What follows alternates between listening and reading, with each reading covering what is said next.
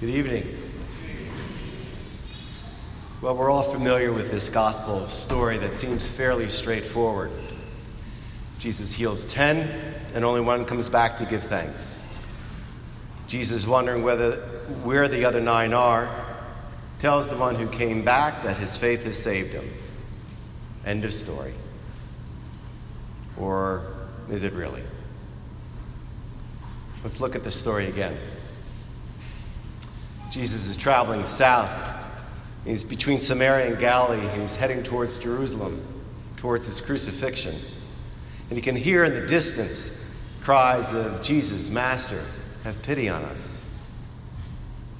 As he draws near, he sees that it's a small colony of 10 men, forced to live outside of town, ostracized from their communities.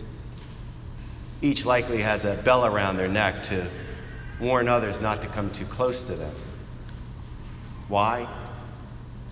Well, because they have sores on their bodies and or some other physical or mental difference. Either way, they've been deemed by the high priest to be unclean, to be unworthy, to be marginalized outsiders. They are to be excluded at all costs, and they are called lepers. And if that wasn't enough, one of them was a foreigner, a Samaritan. Therefore, because he was classified a leper, and because of his race, he was a double outsider. He was basically told that he's not even worthy of God's grace. Finally, interestingly, with this miracle, Jesus performs no healing ritual. There's no mud on the eyes or raising up the arms or even calling out to Abba, Father. Jesus simply tells them, Go show yourselves to the priests. Because in this Judaic society, only they are the only ones who could provide the stamp of approval on whether you were healthy enough or clean enough or worthy enough to re enter society. So they headed off to town to see the high priest before even being healed. And having great faith that Jesus would indeed heal them. For we were told that it was along the way that they began to realize the healing took place. It was through their action of asking for help, for their faith in the Master, that their illnesses, their differences would be washed away. But we're told one of the ten, after realizing he was healed, reversed course. He came back to Jesus. And we shouldn't be too surprised that it was the double outsider, the one with no hope, the foreigner, the Samaritan, the one most unlike everyone else. And upon his return, he gave thanks. Jesus, sounding a, a bit annoyed, rhetorically asked, Well, where are the other nine who I healed? Nine who are of actually my own race. And that only this foreigner comes back and gives me thanks. And then tells the Samaritan his faith has saved him. As we've heard throughout the year, in order to show the great extent that Jesus would go to reach out to all the people, Luke often brings a Samaritan into his parables since they were considered by the Jews to be an inferior race. But did Luke record this story just to make a point of how important it is to give thanks to God? Now, don't get me wrong. I, I think we should give thanks and praise God every day. But what does this healed double outsider come back to the one he called master? What brought him back? Was it to just say thanks, or was there something more? So let's drop this story in the current context. Who are today's lepers? How about those who are excluded because of their ethnic identity, marital status, income level, sexual orientation, religious belief, citizenship status? Instead of the council of high priests, who today is making these assertions and judgments? You and me. society as a whole. It's phrases such as, they're not like us. Look how they live. Did you see what they did? They need to stay where they are. God doesn't love them. And my favorite, they're intrinsically evil. And so we continue to draw lines in the sand, build walls in our culture and our beliefs, and thus define who we feel should be ostracized in our modern day colony of lepers. Well, then, how about you and me? Don't we each at times feel some degree of modern day leprosy? How many of us have known broken bodies, broken spirits, or broken hearts?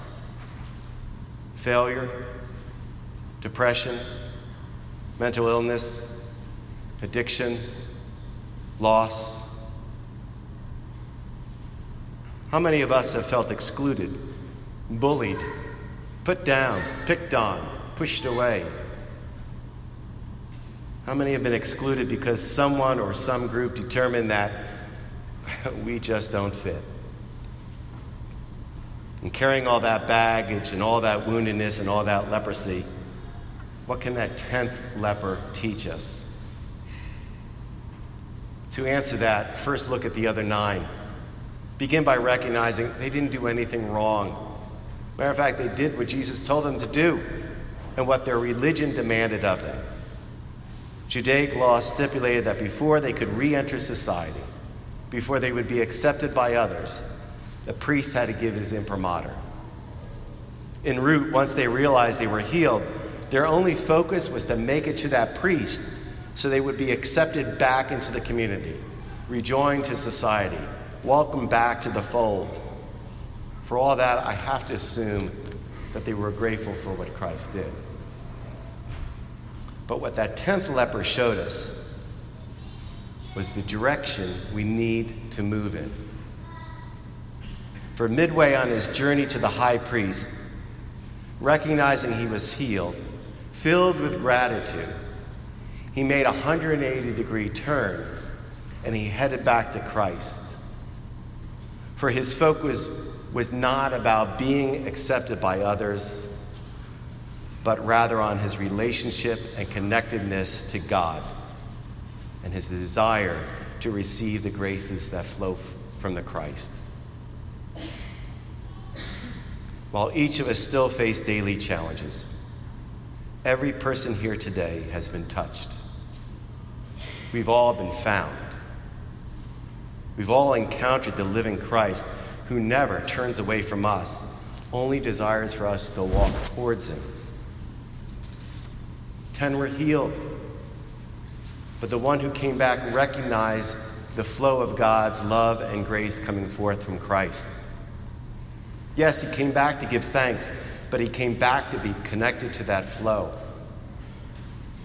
Thus, like the Samaritan, we must recognize the need to let go of whatever is within each of us that's saying no to the flow. We need to let go of that guilt and shame that's keeping the indwelling spirit from guiding us. We need to recognize that even our sins, our blemishes, our differences, our leprosy, all become good teachers. For God uses all of that, as well as, as our mistakes, in our favor if we allow it. In his latest book released this week, Divine Dance, Franciscan Father Richard Rohr writes this is the great surprise and for some a disappointment. The flow doesn't have to do with you being perfect or belonging to the right group or even understanding the flow. Jesus never had any such checklist before he heals someone. There's no doctrinal or moral test whatsoever. Jesus doesn't check if people he heals are Jewish, baptized, or in their first marriage. He just says, as it were, are you going to walk towards me and allow yourself to be touched? There's the one and only question which he asks in various ways is Do you want to be healed? My sisters and brothers, nine lepers all walked away from Christ in order to feel accepted by society. The Samaritan, he turned around and he walked towards Christ, desiring to dwell within that divine flow. God has bestowed upon each of us mercy and grace and an abundance of love, and thus hope for a new tomorrow. Do you want to be healed? Then decide which direction you're going to walk.